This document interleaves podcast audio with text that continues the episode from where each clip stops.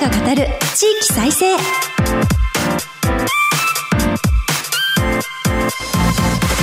日本経済新聞の支局記者が語る地域再生。秋の訪れを感じるこの季節。皆様いかがお過ごしでしょうか。番組進行を務めます。古き良き時代から来ました。真面目なアイドル。真面目にアイドル。ユッフィーこと寺島由布です。私は早稲田大学在学中の2013年からソロアイドルとして活動しています。ゆるキャラ好きとしてゆるキャラグランプリをはじめ各地のキャラクターイベントで MC も担当してきました。どうぞよろしくお願いいたします。さて去年の10月25日に始まったこの番組なんともうすぐ1年になります。いつもお聞きいただきましてありがとうございます。ハッシュタグ地域再生ラジオも楽しみにいつもチェックさせていただいてます。今日本経済新聞の電子版では人口減少産業活性化などの課題解決に取り組む地域の姿をデータで読む地域再生という特設サイトから記事を日々発信しています。この番組では日本経済新聞の52支局のネットワークを生かして毎回一つの地域にフォーカス。記者が知る地域の今を伝え地域の魅力も紹介します。日経電子版から地域ニュースもピックアップしてお届けします。さて今日の番組は静岡県に注目します。番組前半は静岡の子育て支援についてお送りします。また全国各地の地域ニュースを挟んで後半は静岡県の名産品やグルメの話題をお届けします。この番組のご感想や実況投稿は「ハッシュタグ地域再生ラジオ」でぜひお願いいたします。この後日経の静岡支局とつないでお送りします。どうぞお楽しみに。支局記者が語る地域再生。この番組は日本経済新聞社の提供でお送りします。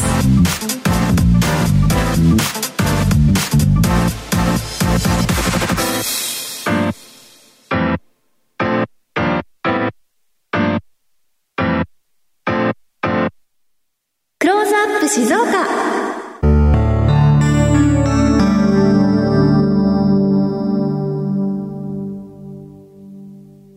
このコーナーでは毎回都道府県リレー担当地域を紹介します。今回は静岡支局です。ここからはマイクロソフト Teams を利用してお送りします。日本経済新聞静岡支局の支局長西村正美さんとつながっています。静岡にいらっしゃる西村さん、よろしくお願いいたします。ユフィさん、よろしくお願いいたします。お願いいたします。ゆるキャラ好きの私にとっては、静岡県といえば、県のシンボルである富士山をモチーフにしたキャラクター、富士ッピーが活躍する県として印象深い県です。はい、富士ッピーは静岡県のね、シンボルであります、富士山をモチーフに、胴体の青は鈴川湾のブルーを表しています。お尻が跳ね上がっているのは、県の頭文字の死をかたどっています。静岡県は日本のほぼ中央に位置しています。富士山をはじめとする山や海、湖などの自然に恵まれた場所です。県の人口はおよそ364万人です。これはまあ2020年時点の数字ですけれども。で、まあ富士山は有名なんですけれども、それ以外にもね、高い山がありまして、南アルプスっていうのがありまして、これはあの、長野県とか山梨県のイメージがあるんですけれどもね、実は静岡県側からもね、登ることができまして、日本の3番目の高さの愛の岳とかですね、6番目の悪沢岳とかね、7番目の赤石岳っていうのも実はあるんですよね。でもこれ実は静岡県から登るの結構大変でしてね、どうしても3日ぐらいかかってしまうんですけれども、でもまあ7月とか8月とかですね、登山シーズンにはね、全国からですね、山好きが集まっています。で、湖ではうなぎの養殖でね、全国的に有名な浜名湖があります。はい。これはあの、うなぎパイとしてね、お土産でもね、そうですね。美味しいですよね。そうですね。それに川にはね、天竜川とかね、大井川とか富士川っていうのがあってですね、これらの川がですね、静岡県をね、3つに分けております。特に大井川から西がね、静岡県西部、それから富士川より東が静岡県東部と言われまして、実は気質などが全然違うんですよね。はい。でね、富士川ってのは不思議なとこで、なぜかこれ東京電力と中部電力のね、境になっていて、電源周波数が違うんですよね。なぜこうなってるかっていうのは、中部電力の人に聞いたんですけど、わからないって言ってました。それで、大井川の沿線にはね、SL やね、機関車トーマスの運行でね、有名な大井川鉄道が走ってるんですけれども、残念ながら去年の台風のね、影響で、まあ、一部区間が普通のままになってます。去年の12月に伸びて、今年の10月にも少し伸びるんですけど、まだ全線再開のね、目処は立ってないんですよね。去年大変でしたもんね、はい、いろいろ。そうですよね。はい。でね、実は静岡県ってあんまり観光地ってイメージがなくてね、いろんな人から聞くんですけれども、静岡ってどこがあるんですかってよく言われるんですけども、でも伊豆半島にはね、多くの温泉地があってね、はい、年間を通して首都圏からたくさんの観光客が訪れてます。でもね、熱海など、伊豆はもう神奈川県だと思ってる人が結構多くて、時々説明するのがね、これ苦労してますね。そうなんですね。はいそれから静岡ってスポーツは、ね、サッカーがね、盛んで、プロチームはね、今、清水エスパルス、ジュビロ、岩田、藤枝 MYFC、アスルクラの沼津と4つもあるんですよね。残念ながらエスパルスとジュピロは J1 だったんですけれども、昨年にちょっと J1 から落ちてしまいまして、今 J1 に戻るべく奮闘しているところです。その他ね、ラグビーも静岡ブルーレブス、バスケットボールはベルテックス静岡 B リーグなんですけども、などがあります。人口が最も多いのは浜松市、80万人弱で、県庁所在地の静岡市、70万人弱がそれに続きます。浜松市と静岡市はね、市民の気質も違っているとね、地元では言われていて、浜松ではやらまいか精神という、やってやろうという精神があって、行動力があると言われてますね。鈴木はじめ自動車関連の製造業が盛んです。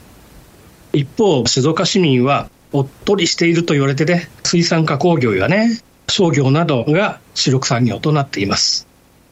伊豆やね、沼津、富士などは静岡県東部なんですけれども、フレンドリーで観光業に向いていると言われていますね。県のどのあたりに位置するかによって気質まで違うっていうのは面白いなと。東西広いですからね。そうですよね。ね。うん。新幹線乗っててもこう静岡って長いっていう印象がありまして、ずっと静岡だなって思うんですけど、だからこそこう地域によって気質が変わるのかなと、あと浜松の出世大名家康くんというゆるキャラとお仕事した時に、あの、やらまいかってすごく言ってて、家康くんが、そういうことだったのかって今納得しました。浜松祭りっていうのがね、あってね、もう高揚げをね、競い合ってね、タコの糸を切り合ったりするんですよね。うん。静岡市にはそういうお祭りがなくてね、て大名行列とかね、それから大道芸ワールドカップってね、ただこれ見るだけって感じでね、まあ、ちょっと浜松ってちょっと違いますよね。うん。あそっか参加して、はい、そうそうそう。なかなかちょっと参加するっていうお祭りじゃないですよね。大道芸は見て楽しむ。そこにも気質の違いが。そうそうですね。そしてスポーツも盛り上がっている地域ということで、えー、確かにこうサッカー王国って呼ばれたりとか、ね、はい、その印象がすごくあります。はいはいそして静岡県富士市では子育て世代の移住促進にも力を入れているそうですね。はい、そうなんです。実はね、静岡の人口っていうのはね、少しずつ減ってるんですよ。こんなにね、暖かくて住みやすいんですけれども、はい、女性がね、大学はあるんですけれども、やっぱり女性好みの大学があまりないっていうことで、まあ、東京に出てね、はい、そのまま帰ってこない人が多いっていうのはね、原因の一つと言われてます。そこで富士市がね、これじゃいけないということで努力してるわけですね。女性移住者の会、好み会という組織があると伺ったんですが、こちらの概要を教えていただけますか？はい。2022年に発足し、仕事や会員同士の交流を通じてですね、地域に対して理解を深めたり、移住前のキャリアをもとにスキルアップを図ったりすることを目的に活動しています。現在の会員は40人ほどで、30から40代の子育て世代がおおよそ8割を占めます。このみ会の発足からの足取りや、ここまでの実績を教えていただけますでしょうか？はい。当初の会員は10人でしたが、4倍に増えました。業務内容は移住検討者向けのチラシ、ネット通販サイトの制作、オンライン移住セミナーの議論の内容を可視化するグラフィックレコーディングなど多岐にわたります。2022年度は自治体から18件、民間企業から9件の計27件を受託しました。加入された方の参加動機はどのような理由が多いんでしょうか？市が行ったアンケートではですね、飲み会への参加動機は仕事につなげたいが8人で最多、仲間づくりをしたいが7人でした。会員18人満足度は5点満点で何点か聞いたところ、4点と5点が合わせて7割以上を占めました。かなり満足度が高い活動をされてるんですね。はい。確かにこう移住した先で情報を教えてくれる組織とか仲間とか、はい、しかも同世代の方がいるっていうのはすごく心強いことなのかなと想像します。そして地方にお住まいだと車があると便利ですが、車取得に対する地元企業のサポートも充実しているようですね。はい。富士市ではですね、車の取得を支援する子育て移住応援キャンペーンを展開しています。市内事業者で作る移住定住応援団と連携して、東京都周辺からの移住者をサポートしています。移住定住応援団には移住時の困りごとに対して情報やサービスを提供する企業や店舗が参加していて、2020年度にスタートし、現在は約40社が登録しています。具体的には2023年度、地元の自動車販売店が毎月定額の料金で契約期間中に借りた車を利用できる自動車サブスクリプションを利用している人を対象に、この地元の自動車販売店で新車を購入する費用として3ヶ月分約12万円を補助します。地元の自動車学校は運転免許取得費を3ヶ月分割り引いています。いずれも4月以降の転入者で、市から移住就業支援補助金の交付決定を受けた人が利用できます。これは助かりますね。車って買うのもお金がかかるけど、乗れるようになるためのその免許を取りに行くのもまたお金がかかるし。そうですね。えー、何かと移住したことでお引越し代とかもかさむ中で、これはすごく助かる取り組みかなと思いました。はい、そして交流イベントも盛んだそうですが、どのような体験イベントが行われたのでしょうか？そうですね。子育て世代の移住検討者向けに5月に田植え体験、7月にトウモロコシのね、収穫体験を実施しました。田植え体験には東京、神奈川から2世帯8人、トウモロコシ収穫体験には埼玉から1世帯3人が参加したそうです。これはちょっとコロナの影響もあって、定員にはならなかったんですけれどもね、まあ、富士市のね、移住済みの家族がホスト役として参加してね、サポートして、富士市がいかに素晴らしいかというのをね、アピールしたみたいですね。そして富士市は移住者コミュニティこのみ会の展望をどう描いているのでしょうか？2023年度はですね、6から7月に会員を募集済みで、面接を実施してメンバーを増やす予定です。現在はね、ワークシェアを中心にやってるんですけれども、今後スキルアップして、個人事業主として開業したい人がいれば、産業支援機関と連携して自立を後押していく考えです。小永井義正市長は、日本経済新聞社のインタビューに対して、女性が暮らしやすいという都市イメージを作り、市内外に発信したいと述べています。ここまで静岡の女性子育て支援をテーマに伺いました。お話は日本経済新聞静岡支局長西村正美さんでした。ありがとうございます。ありがとうございます。西村さんには後ほど再びご登場いただきます。日本経済新聞の支局記者が語る地域再生日経電子版地域ニュースヘッドラインこのコーナーでは日経電子版と紙面の地域欄に最近掲載された記事から番組が注目した日本列島各地の話題をピックアップして AI アナウンサーが紹介します。最初のニュースです。福岡でスタートアップウィーク1日に開幕交流会など、福岡市や県、地元金融機関などは、新興企業を集めた7つのイベントで構成するスタートアップウィークを10月1日から7日までの1週間、福岡市内で開催しています。国内外の企業や投資家が集まり、事業構想を競うピッチコンテストや講演会、交流会などを行います。これまで個別に実施してきましたが、一体的に開催することで、企業の地、福岡をアピールします。次のニュースです。静岡県の富士山入山料、過去最高の6000万円強に、静岡県が富士山登山者から任意で集めている保全協力金、入山料が今シーズン過去最高の6000万円強となりました。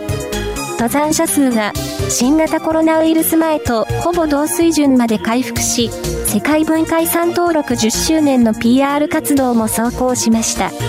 転倒や体調悪化による救助要請も多く、安全対策の強化が今後の課題となります。最後のニュースです。宇都宮市移住促進へテレビ CM や鉄道広告第2弾。宇都宮市は10月15日まで市内への移住を促進するためのテレビ CM や鉄道広告といった PR 活動を集中的に展開します。8月に開業した次世代型路面電車 LRT をはじめとした生活利便性を訴え、主に東京圏からの移住者数の増加につなげます。民放3社で CM を放送するほか、JR 山手線などの電車内でも CM を流します。移住促進の CM は1月に実施したのに続き2回目となります。ここまで AI アナウンサーがお伝えしました。以上、日経電子版地域ニュースヘッドラインでした。ご紹介した記事の全文は日本経済新聞の電子版でご覧ください。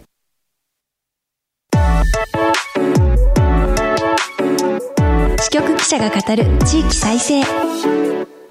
引き続き、日本経済新聞静岡支局長の西村正美さんにお話を伺います。ここからは、静岡県の名産品、グルメの話題です。静岡の名産品はたくさんありますよね。まずは、駿河湾で取れるお魚、桜エビが水揚げされるのはここだけとのことですが、水産加工品の名物、ご紹介いただけますか？そうですね。静岡はね、富士山という最も高い山があるんですけどね、日本では。最も深い湾もあるんですね。駿河湾は最も深い地点で、水深2500メートルとね、日本一深くて、静岡市の由比港などで水揚げされる桜エビとシラスが名物になっています。桜エビはね、駿河湾の他にも生息はしているんですけれども、漁業許可を得ているのは日本では静岡だけなんで、静岡でしか食べられません。そうなんですね、3月の下旬から6月初旬までの春漁と、10月下旬から12月下旬までの秋漁があり、シーズン中には生で食べることもできます。で、しらすもね、天候次第なんですけども、生で食べられて、酒のつまみとして地元の居酒屋などで名物メニューとなっています。その他ね、焼津市の焼津港、静岡市の清水港では、遠洋漁業のマグロとカツオが水揚げされて、その新生産、食通をならせています。カツオなどはね、たたきとして東京ではね、食べるんですけども、静岡ではね、マグロと同じように新鮮なまま食べることができるんです。羨ましい限りでございます。はい、もうお腹すくお話、はい、ありがとうございます。そして水がきれいなところで育つわさび。こちらも静岡が産出量日本一だそうですね。静岡のわさびの特徴はどんなところにあるんでしょうか？そうですね。あの、日本でのわさび栽培は今から400年前の慶長年間、1596から1615年に、現在の静岡市の宇東木という地区で始まったと言われています。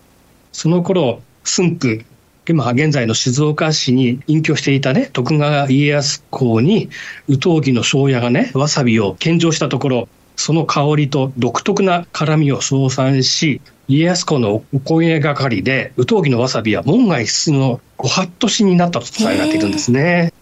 ですから、わさびをこんなに食べられるっていうのはね、明治以降の話ですね。そうなんですね。昔はこう、限られた方の、そうですね。グルメだったんですね。はい。わさびって言いましても2種類ありまして、はい、普通、お刺身のね、香辛料として使われているのは水わさび、沢わさびなんですね。その他に、葉やね、茎を用いる畑わさびもあって、はい、水わさびをね、伊豆を中心に栽培されています。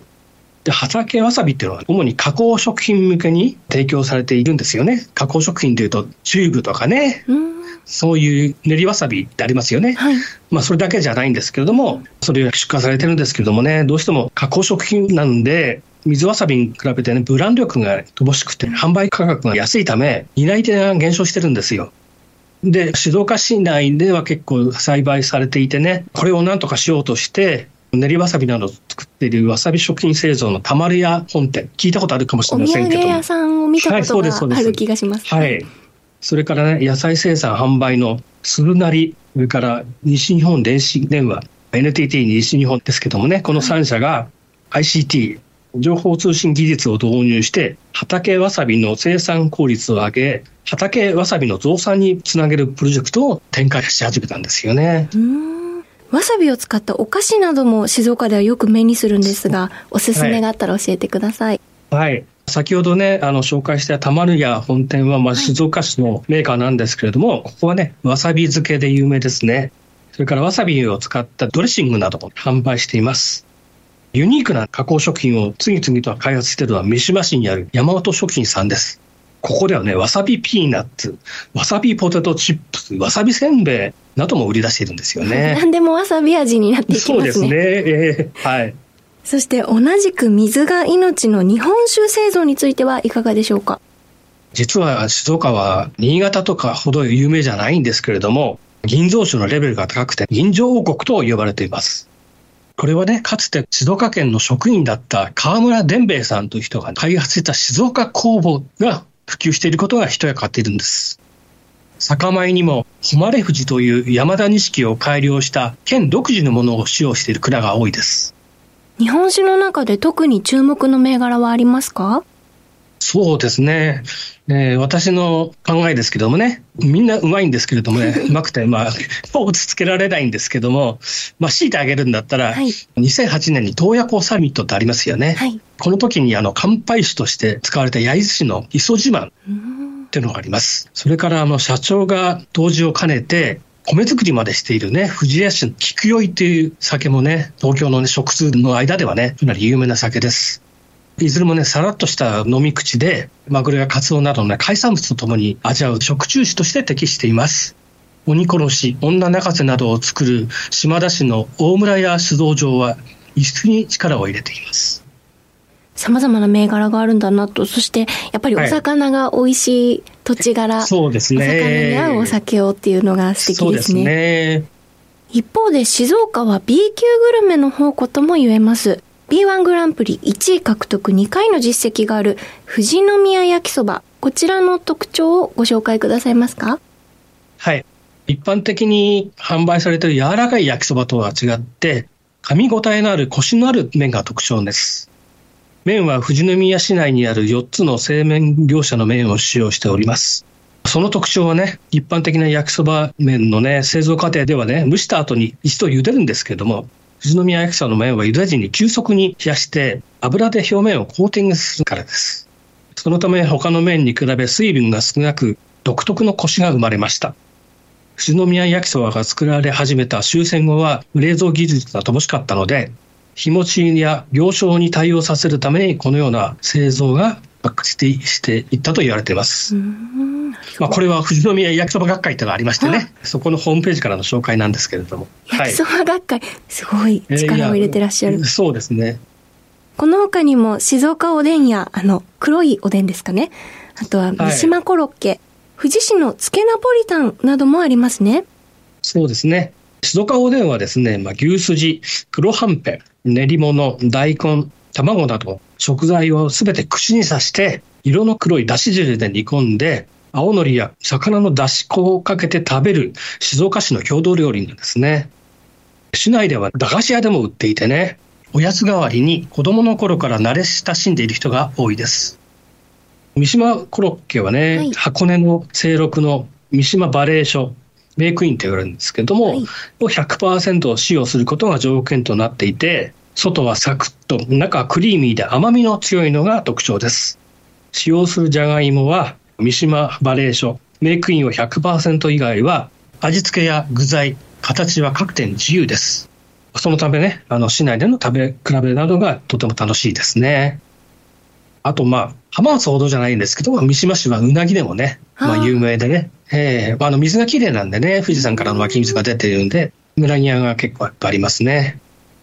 それから、あの、富士市ではね、スペナポリタンってご存知ですかね？つけナポリタン初めて聞きました。はい。これはトマトペースのスープに麺を浸して食べるナポリタンなんですね。独特なスプレー。つけ麺なんだはい。うんそうなんです。で味付けに関しては提供する店によって異なっていてね、これといった決まりはありません。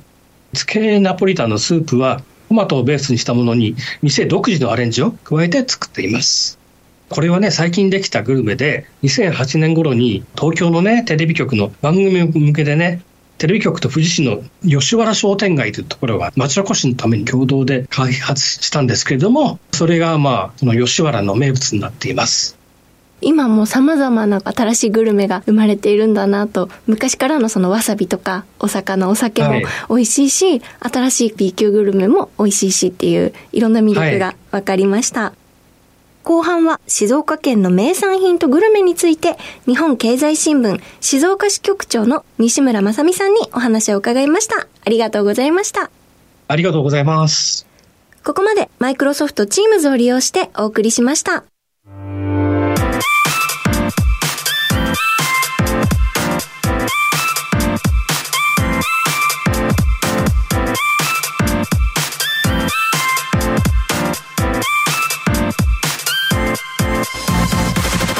経済新聞の支局記者が語る地域再生。今日は静岡支局の西村正美さんにリポートしていただきました。静岡県はライブイベントでアイドルとして伺うことも多いですしあとゆるキャラグランプリがかつて開催されたことがありましてゆるキャラグランプリの浜松大会があったのでその時の思い出なども思い浮かべながらお話伺いました。本日番組の前半では静岡の子育て支援についてそして後半は静岡県の名産品やグルメの話題をお話しいただきましたがとても気になったのはつけナポリタンです。